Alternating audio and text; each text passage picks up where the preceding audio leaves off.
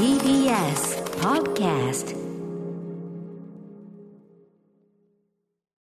時刻は6時30分になりました。4月6日火曜日、 TBS ラジオをキーステーションにお送りしているアフターシックスジャンクション、パーソナリティの私ライムスター歌丸、そして火曜パートナーの宇垣美里です。ここからはカルチャー界の気になる人、物、ことを紹介するカルチャートークのコーナー。今夜のゲストは小説家の浅井亮さんです。よろしくお願いします。よろしくお願いいたします。いらっしゃいませ。視力 0.01 の浅井亮です。よろしくお願いいたします。そうですか。それはじゃあ現状はコンタクトをつけてるんですけど、本当に羨ましいです。そんなめちゃめちゃ見えますね。世界変わりますよね。明るい、みんなこんな明るい世界を生きてるんだと思いました。明るさも違うの。あとね、動体視力も上がった気がする。動体視力なんかこう動くものをちゃんと追いかけられるようになりました。ドッジボールしないと。これはあとインサしない。いや、インサ別にその場で動かないから。あ、そうなんです。インサそんないらないんです。インサって遊びがあるんですって。神戸にしかない遊び。神戸にしかない遊び。みんなだからしたことないこのリアクションがですよね。神戸にしかない。なんかインサしない。なんかどちらかというと怖い印象を。印刷しないとか、なんかもうどこのなんていうの、謎の祭りみたいなさ。で印刷しかしなかったですよ。こう生贄とか出す余計のやつじゃない。小学生の頃印刷しかしなかった。閉鎖的な文化ってこと。インサイド。そういうこと。玉をね強くね、玉をゴーンって叩きつける。小艇でね。小艇で弾をドーンって叩きつけるんですって。攻撃に特化している。そうです、はい、すごく素敵こんな話をするわけじゃないんですよ。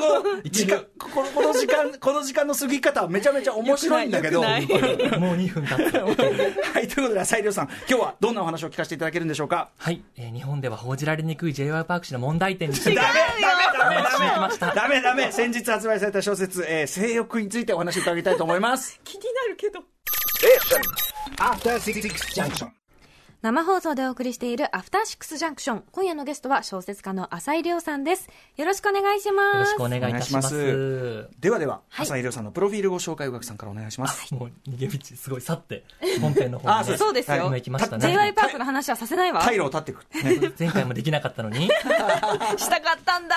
皆さんガットセブンという言葉で一緒に検索をしてみてください。ガットセブン。浅井亮さん、1989年岐阜県のお生まれです。早稲田大学文化構想学部卒業。2009年に霧島部活やめるってよで小説すばる新人賞を受賞しデビュー。2013年に何者で直木賞。2014年に世界地図の下書きで坪田ジョージ文学賞を受賞。去年10月に作家生活10周年記念作品スターが朝日新聞出版より発売。そして先日3月26日金曜日に最新作性欲正しい欲が新潮社より発売されました。はい、奪ってやった。いや、ダメですよ。だから浅井さんがそういうこと言うから、スタジオ内もこっそり検索始める始末で調べたいっていう気持ち、うん、作家さんが今ね調べていった。でもやっぱプロデューサーとしてはなんていうんですか、手を引くタイミングみたいなのを考えるっていうのも、おそらく手腕の一つなんだろうけれども、というお話ですよねこれはワッツザクルは J.Y.Park さんのお話。ということで、じゃあちょっとそんな浅井さんにちょっと一つ釘を刺す意味で、はい、じゃあ先にこのメールを読んでおきましょうかね、はい、ラジオネーム杉井猛さん、最新作性欲、発売日に購入したのですが、読み始める勇気は出ずしばらくの間放置していました、黒板、のこの性欲というタイトルからして、これはかなり意地悪な作品なのではないか、深いどん底に突き落とされるのではないかと怯えていたからです、しかしいざ最後まで読んでみると、意外にも希望や爽やかさを感じさせる読後感だったので驚きました、もちろん黒板と銘打たれただけあって、多様性について登場人物たちがむき出しの問答を続ける展開は終わりのない煉獄のようで、私は心をかきむしられる思いで読み進めました。しかし最終的に私が受け取ったメッセージは、この世のありとあらゆる人間の業を肯定してくれるものだと思っていて、私にとってはそれが救いでした、多様性について語るとき、ついつい妖精な漂白された語り口になりがちな昨今、綺麗事を許さず鋭利に差しまくる言葉の連なりに、私は小説の醍醐味を感じました。決定的な孤独や断絶の中でつながりを見つけた登場人物たちに希望を見出すと同時に、つながりを求める過程で他人を安易にジャッジしたり排除したり、あるいは無頓着に一括りにしてはいませんかと冷や水をあしらびせられた気持ちもしていますと、で、ぜひ浅井さんには本作の執筆中に何を考えていたかなどをアトロクで語っていただきたいです。ここではっきりとリスナーの要望を伝えなかった場合、藤原紀香さんやパクジンヨンさん、これ J.Y.Park さんのトークなどでお茶を濁す可能性が高いので歌丸さんと宇垣さんは浅井さんを逃さないようにお願いしますという強い要望を、でもやっぱインサなんですけれども、インサになるところが、小艇ってそんなに使う時ある小艇の鍛え方が難しいんじゃないかなって。小艇は一番ね、人間の体の中強いですからね。そうですね、やっぱり子供の遊び割と小艇使うものがね、多いという、これはまずい流れなので改めてちょっとやりましょうちゃんとね、白番黒番で前回そのスターというね、その白番と銘打たれて作家生活10周年出された時にお話を伺って、その時にまあ次は黒番だと、でしかもタイトルは正しい欲と書いて性欲だっていうんで、まあ我々もおののその時点でおののいっていたわけですけど、まず改めてその白番黒番ってこの短いタイミングでボンってこう出したこの 2番で動詞に出そうっていうのはもともとあったんですか、これ。全部後付けです。後付け。あと私10周年記念と歌ってるんですけれども、その10周年の期間はもうとっくに終わっていて、それでもその長編が2つせっかく出るって短期間のうちにというか感じだったので、やっぱせっかくならどちらもこう皆さんの目に触れる機会を少しでも多くしたいなと思った時に、ちょっとこう2つコンビというか、セット的な感じで見ていただけるっていうことにすれば、一人でもね多くの方に気づいていただけるんじゃないかなということで。していただきたい。まあ、確かにスターも白番って言うけど別にそんな真っ白の内容どころかね、むしろ黒いしが悪かったずっと平所で喋ってるんですもっと明るい話になるかと思ったんですけど、平所でずっと人が喋っている。そうか、場面的にもそうだしと。でそのこっちの正しい欲の性欲の方ももちろん、まあ、黒ではあるけど、やっぱりその単色の黒という、ではないのはもちろんね。ありがとうございます。そうだ、私も書き終わってみて、一番今までの中でもしかしたらこう生きるってことに対してこう前向きな、結果的にすごく前向きな本ができたんじゃないのかなと思ってるので、こう計画通りに人生いかないなと思いましたね。白番黒番と言ってこう読み心地を分けてみようと思ったんですが、やっぱそういうわけにはいかないんだなってすごい気づきましたね。あ、そうだ、性欲のまずそうだ、あらすじ紹介をしてなかった。どんな話かをね、まずそうだ、失礼いたしました。性欲、正しい欲と書きます。浅井さんを逃すまいとするあまりそっちをググッとしちゃいましたけど、メールという手があったかと思ってメールは聞かないといけないですもんね。そう、今すごい、うわ、聞かされてるメールをって思いましたね。性欲の話しますよ性欲、息子が不登校になった賢治弘樹、初めての恋に気づいた女子大生八重子、一つの秘密を抱える契約社員夏希、ある人物の自己死をきっかけにそれぞれの人生が重なり合う。しかしそのつながりは多様性を尊重する時代にとってひどく不都合なものだった。はい、正しい欲で性欲っていうタイトルでっていうのを聞いた時に、まあ、僕らがやっぱり想像したのは、あ、なるほどと、その、今はやっぱりその自分の、まあ、例えば多様性の尊重であるとか、その、まあ、本当に大文字の正しい理念、もちろんそれは大事なことだし、追求して世の中を良くしていくのは大事なことだけど、それを例えばそれが抑圧的に働くとか、それを人の抑圧に使ってしまったりとかっていう、そういうこうなんていうか、そういうこう欲っていうか、なんか正義がどんどんみたいな感じかなと思いきや、もちろんその話も出てくる、それの話でもある、そういうテーマもかかってる。でも意外とストレートに本当に性欲、いわゆるその理心面の方の性欲の話でもあるというかね、そう、音の方のこう性欲についての話だったので、でもそのなんだろう、そのいわゆる今説明していただいたような気持ちもこ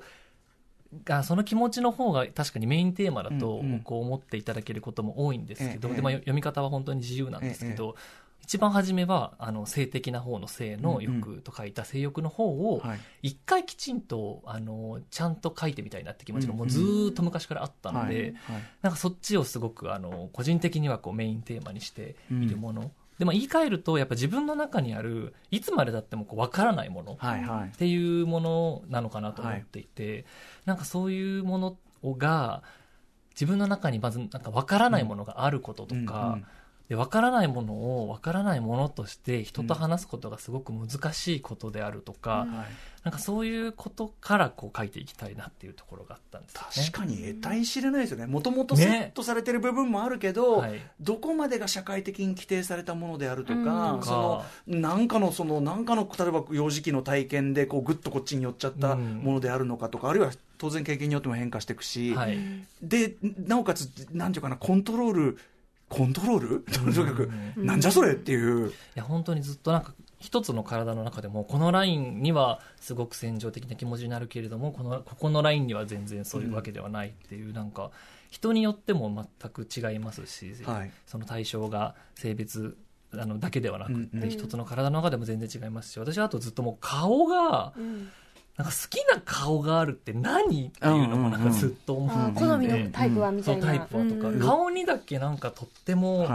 情報量がたくさんあるっていうことがずっとなんかバランスが取れなくて、人間はなんかそこに集中してるって言いますけどね、情報が ねそう言いますよね、うん、なんかそれとかどういうことなんだろうとかを書いていこうかと思ったら、なんか自分でも結構思いもやらない方向にこう作品がなんかドンと大きくなっていったみたいな感覚があります、うんはい、最もそのパーソナルな、うん、そのなんならもう人にも言わなければ、うん、その触れるのもなんだっていうところと社会のなんていうか接するとこっていうか、はいはいはい、でも社会的にものすごく規定されるっていうかルール付けもすごくあるし、うん、でも誰もが抱えてる不気味、本当になんかなんていう他者性みたいなのと、うん、そこら中に違う他者がいることがよく考えていくと一番現れになる話が性かもしれないですよね、ひょっとしたらね。いや私もすごくそう思っていて、うんうんまあ、すごい個人的なことなんだけれども、うん、なんか人類全体で考えたらもう明らかにどんな形であれ、うん、誰にでも搭載されているものだから、はい、すごく、まあ、話さなきゃいけないわけじゃないですけど、はい、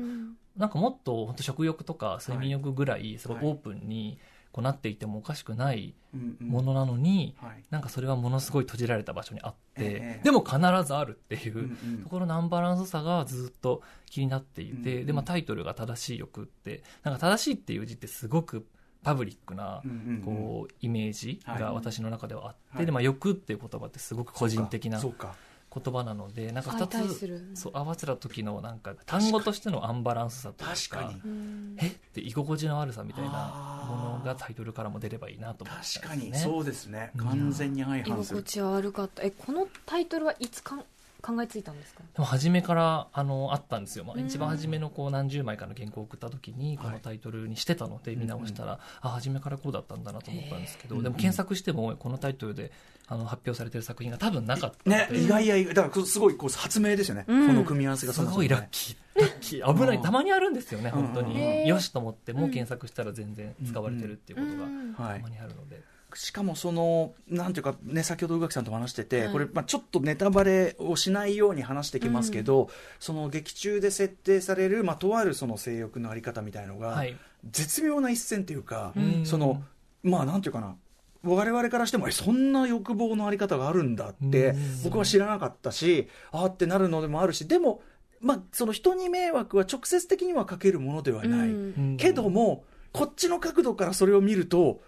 なんかすごいアウトなものに見えるっていう、なんか絶妙なラインをこうピックアップされたなと思って、うん、そうですねなんか本当になん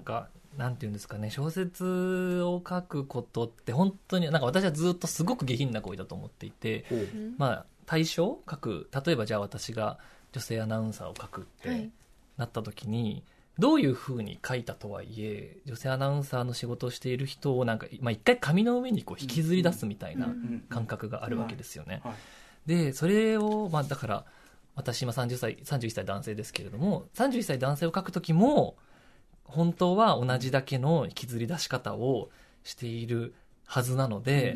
うんうん、同じだけの覚悟を持たなければならないんですけど、うん、今回のようなこうねだからこうなんだろう書き方によってはなんか見せ物にしてしまうというか、はいはいはい、一回こう紙の上に引きずり出して、うん、こう読む人たちに対してこうだから、うん、このびっくり人間みたいな風には絶対書きたくないし、うんうんはい、こうでも私の中に書きたいことがあってっていう中ですごくこう、うんうん、じゃあどういう人書けば、うん、失礼なうんうん、本当、うんうん、その下品なのは変わらないんですよ。でもその下品度を最小限にできるにはどういう人を書けばいいんだろうっていうのがずっと今でも良くない書き方をしたところもたくさんあるなとか、うん、こう書くというのは本当にこう引きずり出してしまうことなので紙の上の、うんうん、それはこうずっとあるんですよね。この設定が合っていたのかずっとわからないまま、うん、いるんですよね、うんうん、でもそのさっきのね鈴木みのるさんのトークショーの中で、はい、鈴木さんのその、なんか恐れというか、うん多分その今浅井さんがおっしゃっていることとも躊躇ともすごく同じことだと思うんだけどやっぱそれが、ね、あるからこそ浅井さんの作品は どの方向にもある種フェアにちゃんとこう、うんまあ、トゲも含めてトゲと理解とフェアにやっぱり開かれてると思いますよ。それはだからこそ安全圏にいらないんだけど誰もそうみんなに突きつけてくるようなモツをこうブワーって見せられてるみたいな、うんうん、そんな気持ちになります、うんうん、そうなんかでも本当にねこれでもなんか難しい問題でだから、当事者であれ、私が当事者なのか当事者じゃないのかっていうのは本当は関係なく、はい、この人を書くっていうことを決めた時に、うん、覚悟をしなければならないんですけど、はい、やっぱり自分31歳男性を書く時の覚悟と今回の本を書く時の覚悟っていうのはなかなか違うところがあって、それが違うっていうところがもう、うん、どうなんお前っていうそうね、でもまさになんていうかな、簡単に理解できたと思うなよという他者みたいなものをでも描くっていうことですもんね、うん、それはね、浅井さんにとっても他者であるというか、しかも他者を尊重しながら、うん、でもだからまさに劇中のクライマックスのね、うん、問答があるんだけど、とあるか、ね、まあ、僕はあれ感動的だと思うけど、うん、他者性でそれこそ暴力性とか、はい、まあ、下品さとおっしゃったけど、はい、余計なお世話だっていうところもある、うん、でも同時に、でもそれをなんていうの、それだけじゃ寂しいし、その苦しみとか悲しみ、なんていうかな、でも手を伸ばして一緒に生きていきたいよみたいな。そうね。で、実際それで救われることもあり得るし、うん、とか、その葛藤そのものが実は作品でもありますよね。それは今回の。そうですね。問答は完全に今の浅井さん自身の葛藤の話かな。なんかこの本自体が、余計なことしてんじゃないよっていうものではあると思うので、間違いなく、うんうんうん、そう。でもその中でもなんか書くか書かないかってなった時に書いてしまうものがあって、本当にすいませんっていう。いやでもやっぱりそれはだから両方ですよね。だからもちろんこのおそれとか、うん、なんていうか趣味だか分かんないけど、そういうものは必要、距離は必要なんだけど、うん、同時にやっぱり我々はそこでなるほど、こういう気持ちの人はいると、うん、世の中に生きてて苦しんでたりするかもしれないという、それこそ小説の役割っていうか、現実社会でまた何か問題が起きた時に我々が現実社会のルールにのっとってどう対処すべきかとは別に、こういう人がいて言うるし、そばの人もそうかもしれないし、そこに対する想像力を働かしうるのもやはり小説っていうものだけに機能できるものっていうか、フィクションだからこそっていうか、そうできればね、いいなと思って、ある一つ、なんか私今まですごい広い視野を書かなきゃいけないとか思ってたんですけど、ここ最近はもうある一つの視野を書き抜くみたいなことができれば、せめてもの下品さは少し減るんじゃないかなって思ってるところがあります。で、いろんな視野の人がたくさん出てくる作品なら書けるかもなっていう、うんうん、広い視野じゃなくて、うんうん、狭い視野がたくさん出てくる話なら、一人一人がね、書けるかもなと。だから大きく言って、まあ、3つの主人公、まあ、それがさらにちょっと後半ですね、浅井さんの小説のやっぱりすごく醍醐味の部分で、まあ、あるポイントで視点がガッとうん、裏返るっていうか、はい、それによってやっぱり、例えば小説の冒頭で、まあ、2つとある全然文脈の違う文章が並べられてて、はい、でまあ、最初は我々意味が分からず読んでるんだけど、はい、やっぱり読み進めていくうちに、最初に自分が感じたすごく一方的な気持ちであるとかっていうのも思い出されてとかっていうのが、やっぱりね、多層な視点っていうところはやっぱ浅井さんの。そう、私の視野は極小なんですよ。だから私極小をいくつも、うん書くことができるということをできるようになりたいっていう気持ちで、うんうん、どうにかやっております。なんか一人のこの出てくる主人公の一人のことを分かるとは言えないし、はい、分からない、当たり前なんだけど、それこそあなたは分からないということを、まあ、突き刺すような作品だと思うんですけど、でもここは分かんないけど、この人のここの部分は分かって、この人のここの部分は分かってっていうのがいっぱい集まってて、なんかここは分かったで、ここが分からないことが分かったみたいなことをすごく読んだ後に思いました。それ多分集まってるからこそな気がします。まあ、それこそ宇垣さんの、ね、名言の、私には私の地獄がある、あなたにはあなたの地獄があるともね、通じる話だけど、みんなに地獄があるなって思ったけど、地獄でみんなで頑張って生きていこうなっていうこともある種の傲慢さなのだって思って傲慢、私は傲慢って読んだ後すごい思いました。でもある程度、私は傲慢ももちろん湧いてくるべき話でもありますもんね。それが全くないのも、要するに見せ物化しないためにもというか、そうです。そう、私も書きながら、傲慢なことをやってるなっていう中でや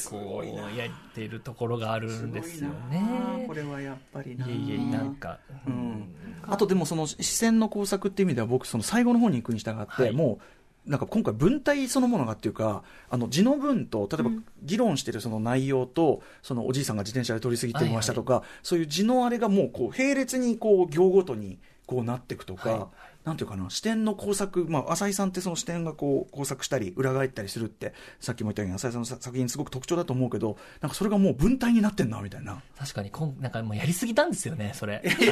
そんなこといやいやいや、すごいそれすごく良かったんですよ。本当にもう癖、それはもう一つの私の癖でやっちゃうんですよその書き方、うんうん、またやっちゃったと思いながら。いやでもすごいやっぱそのなんていうかな、それがすごくこうなんていうかな、こっちの考えも攪拌してくれるというかな、なんというかな、覚醒させるし攪拌されるしっていうんで、そう機能してるならね、うん、いやめちゃ機能してますよそれは本当にね、うん、でもやっぱりね、なんか明日からじゃあ他者にどう接しようとか世界をどう見ようみたいなことをもう一回ちょっと振り返って考えなきゃいけなくなるっていうか、どうしても、うん、多様性って気軽には使えないけど、うん、でも気軽に使えなくなってよかったなってか、それこそ独善独語で全然考え方が変わるけれども、確かにね、それが素晴らしい独語なんていうんだろう、ね、うん、読書体験だったなって思うし、うん、お前らみんなマイノリティやでって言われることはきついことではあるけど、ある種の救いもすごく感じて、うんうんうん、みんなそうなんだなっていうのは、うん、ある種の許しだなって、そうね、うん、思いました。普通なんていないというかね、うん、当然ね、だしあとマジョリティ側であるという風な自意識で生き続けることの辛さっていうか、ああそうですね、そのことが特に途中とあるこうなんていうかな、あの人は本当はこう思ってたんじゃないのかなっていうとこで、うんうんうん、ちょっとすごい今日疲れるっていうかこう、うん、そうだよねっていうか、そうやっぱどちらか一方をねこう攻撃するような作品にはやっぱりしたくないのでっていうのはありますね、うんうんうん、なんかだからそれぞれの地獄も描いてるけどっていうねあたりがね、なんかちょっと、まあ、簡単にここでもちろん言葉にできるような独語感ではないんだけど、ちょっと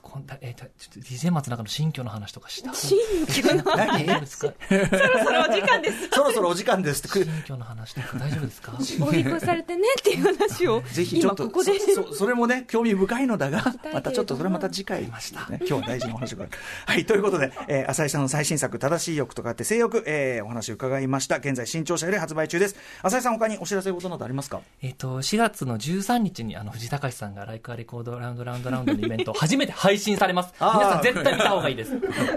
身のお知らせではない一瞬また固まってしまう。ああそういうことかみたいな。配信したことなかったんですよ、はいはいはい、イベント、うん、そうですよね。あでもまあ藤井さんファンとして貴重な情報ありがとうございます、はい、あとまあその J.I. パークの日本では報じられない部分特集と、はいね、松永新居話と、ね、全部ちょっとたまりましたね。浅井さんがしたい話をする回っていうのを今度作るべきです、そうですね。だからこういうタイミングじゃなくて、ほら、うん、こういうタイミングで呼ぶからこうなるんでそのタイミングじゃない時どうぞ好きに話してくださいっていう、うん、でもどうしよう、そうしたらなんか黙るかもしれないひでそうしたら黙るかも一番困るゲストということで、今日は性欲の話でも素晴らしいなんかご本人からいろいろお話も伺えてもすごく良かったです、うん、ありがとうございます。ありがとうございます。はい、小説家さん浅井亮さんでした。ありがとうございました。またよろしくお願いします。ありがとうございました。どうもありがとうございました。After 66 junction